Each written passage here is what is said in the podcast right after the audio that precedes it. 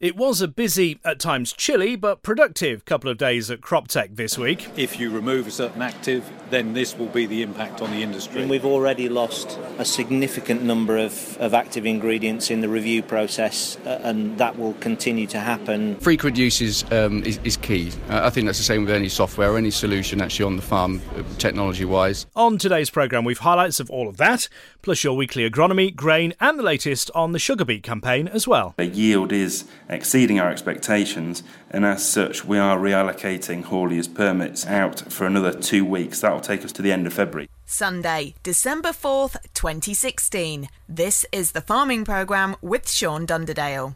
Good morning. Build is the essential technical and business event for arable and mixed farmers. CropTec certainly lived up to the hype this week. There were uh, plenty of people to talk to on Tuesday and Wednesday at the East of England Showground. Indeed, so many. We haven't got time for them all this week, but we will hear from them over the next couple of weeks or so. Let's start, though, with John Knight. He's head of crop health and protection at AHDB and he chatted with Andrew Ward. Uh, John, we've just been hearing lots of things about uh, research and R&D uh, in, in the industry. Could you just explain how is the AHDB work funded, please, at the moment? Because obviously it's a massive, massive budget you have, and where does that money come from? Uh, well, basically, it comes from, from farmers. Um, so, for cereals and oilseeds, for example, for every ton of grain that is bought and sold, uh, part of that money that exchanges hands is the levy, and the levy comes back to AHDB, and that obviously helps fund us in our work, and whether that be R and D or market information or all of those sorts of things. Yes. So every so basically every single ton that we produce as farmers, uh, it, it, every single ton distract, there's a certain percent of them, pennies is taken off, and it's taken off of every ton of grain that's sold in the exactly. UK. So, so farmer sells it to the merchant, the yeah. levy is raised, merchant sells it somewhere else, levy again, yeah. right through to the end user. And it's the merchant that then goes into yeah. the system that then hands it over exactly. to yourself. So we get money in that respect. Yeah, yeah. And then looking at going forward at uh, one of the main things we've been talking about today, and there's a big issue is loss of actives. What sort of research is AHDB doing into that, and who are you working with on that? Well, it's, it's very much a, a joint effort. So that the areas where we think we can help with that is is building the evidence that demonstrates what the value of those actives are to the farming industry, mm. um, and we can then give that. We're not a lobbying organisation because we're obviously a government organisation. Yep. Um, what we can do, though, is to provide that evidence to other people like the NFU who can then use that to lobby governments yes. and European uh, regulators and so forth to, to demonstrate that if you remove a certain active, then this will be the impact on the industry. Right. And it's not just direct impact, it's downstream from that and the impact on uh, processors and ultimately on the public as well yes. in terms of food prices and availability. Yeah, yeah. I mean, and there's also, do you think looking forward, um, the environmentalists and, and, the green parties are, are going to have more of an influence and, and affect more what is available to the farmer? I think that's highly likely. I, I, I see it. I think it will be quite difficult uh, to move backwards, if you like, from yeah. where we are. I think that they're, they're extremely powerful organisations. I think everybody recognises that. Mm. But I think that you know they're here to stay, and I think that they will continue what they do. Yes. Um, and yeah, clearly that will impact in the long term on what we do. So that's obviously we've talked about cereals and oil seeds. Looking forward into the into the livestock industry and grassland. Obviously, uh, we've had a, an active ingredient that's been with us a number of years was being removed, chlorpyrifos, and uh, and obviously leather jackets is, is, a big problem in grassland. And so, what's the problem uh, with that? What damage was it doing? Um, well, the chlorpyrifos was one of the older actives, and it, and it uh, I guess the safety profile uh, was judged to be um, inappropriate. Now, clearly, historically, it was okay to use, but with changes in in regulation and the data packages mm. required mm. to re-register these products, it wasn't uh, going to go forward. So we've now lost that. Yeah. Um, clearly, it's a major issue if you're looking to put in a reseed, uh, a new ley. Uh, leather jacket control was its primary target in that respect. Um, so part of what we're trying to do is to try and find something that, that may well substitute for that. But uh, I wouldn't hold my breath to, to, to no. wait for the solution at the moment. John Knight of AHDB. It's their agronomist conference this week, Thursday and Friday, and it's launching a, a triple theme for the coming year. We'll look at that theme and what it means on next week's programme.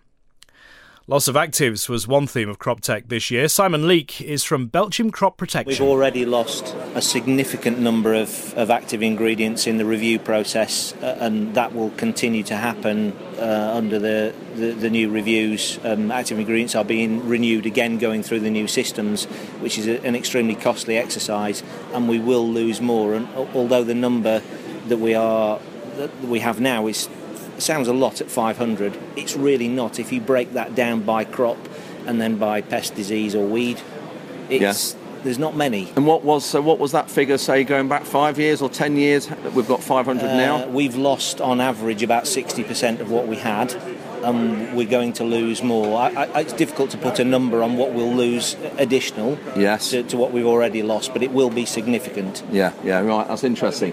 And do you think uh, loss of the actives is, is uh, partly or due to the pressure groups and the government listening a lot to the pressure groups and, and Friends of the Earth and Soil Association and people like that who say what we're using is, is not any good for the environment? Um, I think it's some and some. Some active ingredients are old and they just haven't managed to survive the new regulations. Uh, some have where companies have, have been prepared to put the spend in, and it's a significant spend to bring those molecules or the studies up to modern standards to support those mm, molecules, yeah. and those have got through. But some certainly, in my opinion, is a, it's more political reasons yes. rather than um, scientific yes, reasons. right, okay. And, and sort of going forward, uh, the, the process of registering uh, or, or uh, if you like, inventing, if you'd like to call it that, breeding new new active ingredients, it's a lengthy and costly job, isn't it? Well, just sort of run us through the process a little bit, if you would. Well, um, I, I, companies can screen a lot more active ingredients now than used to be the case. I mean, they're probably screening about 150,000 active ingredients every year. Cool. Yeah. But in terms of uh, the number that actually make it onto market, for every 150,000 active screened, only one gets to market. Just one out of 150,000? One out of 150,000. And that process from synthesis to market now takes about 11 years. Right, so 11 years for one active, and what cost is that over that time? Um, it's over 200 million, between 200 250 million pounds. And so, of those uh, others that have lost, they obviously haven't cost all that amount because they've probably been discarded, bef- you know, way before the 11 year timescale. Yeah, I, I, yes. Um, in terms of older active ingredients, where companies have, have realised that the, the, spend is too much to um, for them to justify, because financially it has to be viable, yeah. then they've just dropped those. Um, but in terms of brand new active ingredients, obviously they're screening a huge number, and they have to take the decision because the, once you push the button for development and you go into a full development phase, the studies needed for residues, metabolism, environmental tox, toxicology for um, operators and bystanders, and all that sort of stuff is is really significant now. And companies have to be sure that the active ingredient and the formulated product at the end, because you're, you're adding yes. formu- co-formulants in there, uh, to make a formulation, they have to be sure that they're going to get registration because otherwise they're spending huge millions of millions of pounds. Um, and they, they need to be sure that it's going to get through registration because if it doesn't, then that's all wasted. All mm. of that money's wasted. So it is a very, very costly process, and you can see, I suppose, why when you uh, get these actives actually come into the the market, and we as farmers use them. Why you can see they cost a lot of money to put in because you've got to try and get some of the money back over the years. Yeah, I, I know manufacturers aren't um, always farmers' greatest uh, ally, if you like. Yes. But but we are really, and and the, the, reason that some products cost a lot is because they cost a lot to to develop, mm. and manufacturers have to generate sufficient return on investment to be able to fund the yes. next product. That, yeah. that money doesn't come no. from no, uh, no. nowhere. You know that that you need a successful product to be able to then fund the next one yes, in development, yeah. fund that whole process of development. Simon Leake of Belchim Crop Protection, speaking there with Andrew Ward, the Dalai farmer as Sean Sparling has nicknamed Wardy. Uh, speaking of Sean, let's get an update from the world of agronomy, shall we? Morning, Sean. Yes, good morning, Sean. Uh, I just want to clarify something before we go any further. Last week I said you couldn't drill Austral plus dress seed after the 1st of January. You can, of course, drill Austral dress seed, the wheat bulb fly treatment, after the 1st of January. That's never changed. What you can't drill is deter dress seed after the 1st of January. Um, it's my mistake that so many things go round your head sometime. Um, and I thought I'd said deter, but I didn't when I listened back. Uh, so you can't drill deter dress seed, but you can drill Austral plus dress seed. But then again, it's never a bad thing just to question what you're hearing sometimes. You, um, every now and then people do make mistakes, and it's always the right thing to do to clarify and ask the question. So apologies for any confusion. You can put Austral plus dress seed on. You can't drill deter dress wheat seed after the 1st of January. Um, it's a neonicotinoid, and it's all to do with the label. It's not a safety thing. It is a label thing and a statutory requirement. Um, so while we're with wheat, let's stay with it. Um, we've had a bit of a significant frosty spell this week. We were down to minus eight on Monday night into Tuesday at home, and we've had two or three significant frosts this week. Now, that won't bother so much the ones that have been in a while, the ones that have been drilled and up, and they've three, four leaves heading into tillering now, because they've already had some minus twos and minus threes across them. So, in the case of those, you probably stop spraying by about three o'clock in the afternoon. Personally, I wouldn't spray preceding a minus eight frost uh, ever. Uh, because I think the risk of crop damage is too great. But if you do get frost forecasts, and they're talking about minus one, two, three, then stopping spraying by three o'clock in the afternoon is a very good rule of thumb. Slightly different for the later drillings, which are only at one, one and a half leaves now, pricking through the ground, and they haven't had a significant frost on them. So these would be the first frosts of the season. That phrase, frost hardy, is what happens next because if you get a run of frost it depletes the wax layer it softens the cells it bursts some of the cells within the leaves when you get down to minus 8 and you need 24 hours clear of a frost so a night without frost before you should consider going spraying again. And the reason you leave that gap is so that the wax layer which has been broken down by the frost comes back thicker than it was before the frost hit. That's what winter hardiness is and it's a protection of the leaf really. So now that we've come out of that run of frost, if there's a frost forecast, just stop spraying by about three o'clock in the afternoon and make your own call as to the severity of the frost and whether you should be spraying at all. Um, out there also in winter wheat, you'll be seeing quite a lot of dead hearts, and that can be attributed to several pests frit fly, opomyza, or yellow cereal fly, uh, wheat shoot beetle, slugs even are doing this. Um, you can tell them apart. The opomyza, if you pull the dead heart out, you get this brown spiral that runs down the base of the dead heart. That's a typical sign of yellow cereal fly or opomyza because the grub hatches out and then burrows down to the bottom in that spiral. If you've just got a little hole in the side of the dead heart, little brown hole, and a dead heart, then that will be frit fly. It won't be wheat bulb fly at this time of year because they won't hatch until probably January time. You won't see that damage until March. If it's wheat shoot beetle, they tend to chew the plants off at ground level, just underground level, so the whole plant is dead. And if it's slugs, it's very similar to um, wheat shoot beetle, but you tend to get a lot of grazing around in the field as well. So whether you should be putting an insecticide on and bear in mind, we really only have pyrethroids to control something which is inside the plant, a grub like opomyza or frit fly. When they're not going to do any more damage, they don't hop from tiller to tiller like wheat bulb fly. It's very questionable. For me, I don't think you should be doing recreational insecticide applications knowing that you won't get it any worse than it is now. It's probably as bad as it is now. Um, so get the rolls out in the spring, a bit of early nitrogen. That'll probably do more good to everybody, including the environment, than applying insecticides, which are unlikely to work. Oilseed rape, yes, it is cold enough for propyzamide or Kerb now. Just a word of caution don't go putting propyzamide on fields of rape which have got pools of water in them, they're waterlogged, because that way we get propyzamide in the watercourse. And there's so much scrutiny on the oilseed rape herbicides at the moment. The last thing we want to do is tempt fate. You've got until the end of January. You can put it on in frosty conditions. You do need moisture there and you do need cold soils. We've got both of those things. But if you've got fields which are standing in water, stay out of them and do them last or in January when things are drying out. Um, and then remember, if you're putting a fungicide in with that propyzamide, you need the leaf to be dry enough for a fungicide. So um, we need the fungicide to stay on the leaf and the kerb to go on the floor. No good going on in a frost. You can't do that if there's anything other than kerb in the tank, and there's no point because your fungicide will end up on the floor anyway. Um, so apart from that, things are now cold. It's beginning to feel a lot like Christmas carols and Christmas songs all over the radio. We're winding down now, and the antifreeze will soon be going in that sprayer. But just watch the frosts and take care in terms of waterlogging when you go out with things like propyzamide. Ho, ho, ho. Happy Christmas, Sean. Too early? Maybe. He'll be back next week. Sean Sparling, Sparling Agronomy Services. We're back at CropTec soon. First, though, we're at British Sugar for the latest from Nick Morris. Yeah, going very well, thank you. So we're now 61 days in, and I'm pleased to report that the factory is going well. And in fact, by 7 o'clock this morning, we will have processed around 570,000 tonnes of sugar beet and are currently averaging a daily slice of 9,350 tonnes a day. So that's a, a good increase uh, on, on the, my last report two weeks ago.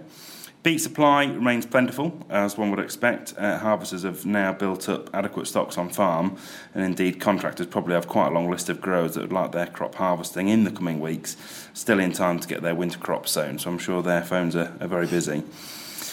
So we've now got around 41% of uh, our contracted tonnage delivered, uh, and the quality of the crop remains very good.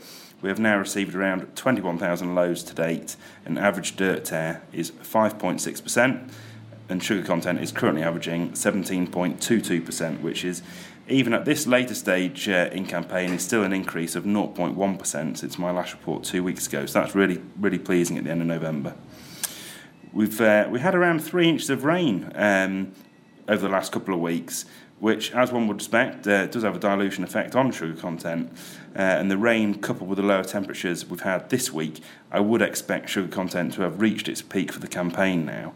However, uh, would still hope for some further root growth throughout December to uh, to increase yield even more. And so far, we've got around 90 contracts that have finished delivering their crop for the season. Overall yield of 69 tonne a hectare is really pleasing given the challenging season we had earlier on in the spring, and actually, you know, a fantastic testament to the weight the crop can gain through a kind autumn. You mentioned those uh, temperatures in the week. I mean, they did fall, you know, quite quite well below freezing on, on a couple of nights this week. Has that had an impact? Um, yeah, they did, and uh, I guess you wouldn't say it was unusual at the end of uh, November for temperatures to drop. And in fact, at uh, Newark factory here, we measured them uh, down to minus two and, and minus three on one night. Um, however, because they've been relatively short lived and we've got a bit of a milder forecast um, ahead of us, we're not anticipating that causing us uh, any issues, and the quality of the crops being harvested now are still very, very good. The most susceptible uh, areas during those cold nights are the beet that have been lifted that day or the day before because the uh, the plant cells are still very very turgid and firm it can cause them to rupture. So the outside of clamps are probably susceptible. So so long as they're being uh, monitored and delivered quickly then uh, we wouldn't anticipate any losses we're into December now, three weeks today to the uh, the big day itself. Um, how does that affect things at the factory? That's right, yeah. Festive season nearly upon us uh, again. They seem to come around very quickly. And in fact, in the factory, it's just any other day. Uh, we continue 24 7 throughout the whole of uh, the Christmas period. Uh, as far as the process area of the, the, the, factory goes, we will actually be closed on Christmas Day and New Year's Day only for sugar beet deliveries. Lorry drivers and, and harvester drivers, uh, understandably, would like to have a break, and I don't blame them. Um, so we'll just be closed for those two days. Other than that, processing will continue as normal. And then into the, the new year, we're back, and well, not long to go to the end of campaign when we get back in the new year, really. That's right, Sean. Yeah, we uh, we initially planned for a short campaign, although thankfully, as I was uh, uh, describing earlier, yield is exceeding our expectations, and as such, we are reallocating hauliers permits following the growers' stock take uh, out for another around another two weeks. That will take us to the to the end of February. So, effectively, as a result of the the yield, the crop yield being uh, much greater than we'd anticipated, yeah, we will be putting another two weeks onto campaign, which will take us to the end of February. Nick Morris, British Sugar. Swiftly on to Openfield then, and it's Chris Spratt with the news you need this week. The market really is um, probably finding its own way at the minute. Everybody's a bit conscious uh, about currency and everything else. This week, though, um, for my part, well, it's all been about really talking to growers about seed for next season, for the spring, certainly spring barley seed. Um, as we talked about a couple of weeks ago, the area for next year is, is going to be increased. Um, for various reasons. And so, you know, people need to make sure they've got that spring barley seed ordered. Otherwise, it's going to be a, a case of a bit of restrictive choice, really. So that's been, uh, you know, one of the focuses this week, really. The wheat market itself, probably largely unchanged by the end of the week. Firmer sterling, you know, has started to take its toll a little bit. Midweek, we did see December uh, wheat futures in Chicago trade at contract lows for the season. So, just to put it into context of what's happening elsewhere in the world, European traders, well, they're waiting to see the outcome of various elections, referendums over the next uh, few weeks in the EU. Uh, but sterling does appear to be firming against the euro. In Russia, well, certainly they've experienced what's been uh, quoted as being the coldest November this century, and logistics in Ru- the Russian Russian interior can actually be challenging at this time of year at best. Uh, there's also reports on Thursday of a proposal just at this stage of quarantine restrictions uh, in uh, in areas in the southern region of what's called Krasnodar, uh, and that's to prevent out, further outbreaks of swine flu from spreading. That Krasnodar region actually is is is is part of a region that's a, a, big exporter of grains via the Black Sea, so it's quite important, really. And on paper, Russia still has got 22 million tonnes of wheat surplus to account for again, they've been facing a little bit of a battle there because a couple of their main buyers uh, in Turkey and Egypt, well, they've got extremely weak currencies at the moment, so it's making it more expensive for them to import. Uh, domestically in the UK, well, the spot shorts that we've seen over the last few weeks on the wheat seem to have been taken taken their, their medicine now for December, uh, and really it's all about the execution of December grains, which of course for uh, from uh, from our point of view it is always a short month, of course, and mills always busy in the run up to Christmas. As far as prices are concerned, well, feed wheat for January 135 to 137, with May 137 to 139. Milling wheat premiums really in the region of six to eight pound. Not a great deal of movement there at the moment. Looking forward to new crop feed wheat for November 17, 128 to 130, with May 18, 134 to 136. Old crop feed barley for January 117 to 119, with May 120 to 122. The old crop spring barley market there um, for the Max 185s still holding up well in the region of 140 to 145x. And then new crop on the spring barleys, November, December, around about 145 and 150 for some time in the early spring. Oilseed rape, uh, well, again, bouncing about all over the place because of the currency. Uh, January in the region of uh, 342 to 350, dependent on currency and, and location at the time. Um, and that currency has probably kept the price in check this week. I mean, you know, we've finished towards the end of the week around 118 against the euro. Um, but I think we, we have seen the, the odd spike, and I think it's important for growers to keep in touch and uh, uh, and communicate just what sort of levels they're looking for. Obviously, the OPEC uh, producers agreeing uh, reduction in production or limiting production really that that sort of uh, fueled the oil price if it's not that too much of a pun. Um, but it'll be interesting to see you know it's a big world now how the fracking industry in the states responds to that. Um, harvest rapeseed that's traded in the region of 312 to 315 Chris Spratt Openfield Right, back to CropTec, and there was plenty of new technology on offer, the tech side of CropTec, if you will. Among the many exhibitors, our own Ellie Codling met Ben Hatton of FarmPlan Gatekeeper. Gatekeeper is a crop management and precision farming software tool for growers and advisors. Okay, so how would uh, what what benefits would it bring to a farmer to use it? It really depends on the growers or the advisors' scenarios, but um, uh, the bread and butter of the software program is to provide a, a, tool for managing the traceability and the compliance for growing a crop, whether it's actually recording the applications or going through the due diligence of um, making recommendations in advance for an advisor to hand over to their growers. So it's keeping a record of your field rotation as well, is it? Yeah, absolutely. Um, on a year by year basis, it records all of the field's activities, so all um, activities from tillage operations all the way around to crop protection and harvest. So, if you like, the complete cycle of the, the crop whilst it's growing and it also allows the grower then to manage their stock inputs as well um, and if they're doing grain trades as well they can record that so it's if you like everything uh, around the recording process of, of managing that crop from when it's grown to when it's harvested how sophisticated is this software? Because obviously, a lot of people in very rural locations are they needing good broadband for it to work well? Broadband helps, um, and certainly for moving data between software licenses or importing data from tractors or combine harvesters or mobile phones, they're gathering data in the field. Um, Gatekeeper, which is our software offering, has a unique facility in which the software is installed locally on a machine so that it's um, not restrained by internet connectivity, although we do use the internet to move data um, and to, if you like, expedite that sort of um, information across the farm or between grower and advisor, so whoever is involved in that information chain in the business. And it's uh, quite easy to use, is it? And to get your head round if it's the first time you're going to use software for your farm recording? I think the key of any software solution, and, certainly ours, is to have a sort of a, a, clear understanding of what you're trying to achieve. What what are the needs on the farm? Is it to ad- address a, um, you know, a, recording requirement for traceability? Is it to bring in precision farming data, which is one of the options? Um, and I think if the grower's got a, a clear understanding of what, where they're starting from, where, what information they've got available to them, and how they're trying to build that picture up for the farm, they're, then they're halfway there. That is the sort of main battle. Um, with our software, we provide a training team. Um, every software user has access to a dedicated telephone support team, so there is assistance throughout the year to allow the grower to get the most out of their investment. And it's something they're probably best using on a daily basis, is it, just to keep the work level? You know, it, it can be a quick, easy job if you do it daily, can it? I think you've hit the nail on the head. Frequent use is, um, is, is, key. Uh, I think that's the same with any software or any solution actually on the farm, uh, technology wise.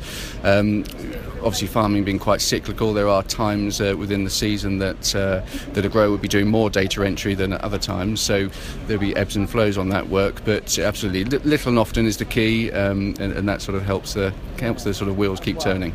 Ben Hatton, a FarmPlan Gatekeeper at CropTec this week. Well, it was a cold couple of days at the East of England showground, but dry at least.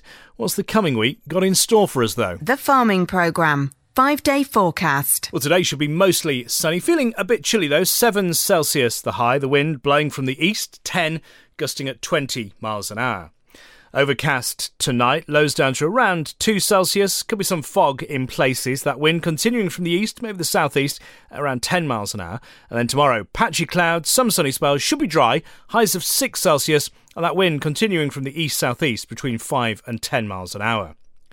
Monday into Tuesday, again staying overcast. Should be dry, perhaps some rain first thing on Tuesday though. 3 Celsius the low. The wind more from the southeast at about 5 miles an hour. And then Tuesday at the moment looks like a band of particularly heavy rain will sweep across, particularly in the uh, middle of the day.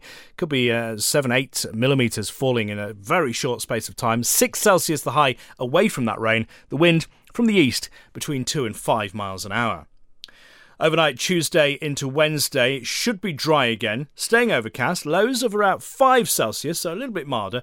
Uh, the wind from the east southeast at uh, 10, maybe gusting at 15 miles an hour. And then through Wednesday, the possibility of some rain. Could be a sharp shower in places. Bit warmer actually, 8 Celsius, could even be 9 Celsius come the end of Wednesday itself. That wind picking up from the south, hence the rise in temperatures. 15 gusting at 25, maybe 30 miles an hour come the end of Wednesday. And then by the latter end of the week, well, there could be another band of heavy rain likely to sweep across, but it will be milder. We're looking at temperatures of 10, 11, maybe even 12 Celsius for a short time in the middle of the day. Uh, the wind from the southwest, 15 gusting at 30 miles an hour. Your overnight lows, again, pretty mild actually, of around uh, 8 or 9 Celsius come the end of the week. And that's the forecast. Next week, a little more from our trip to CropTec, plus the AHDB Agronomist Conference taking place later this week. That, plus the rest of the world of agriculture, as usual, next Sunday at the same time. Until then, have a good week's farming.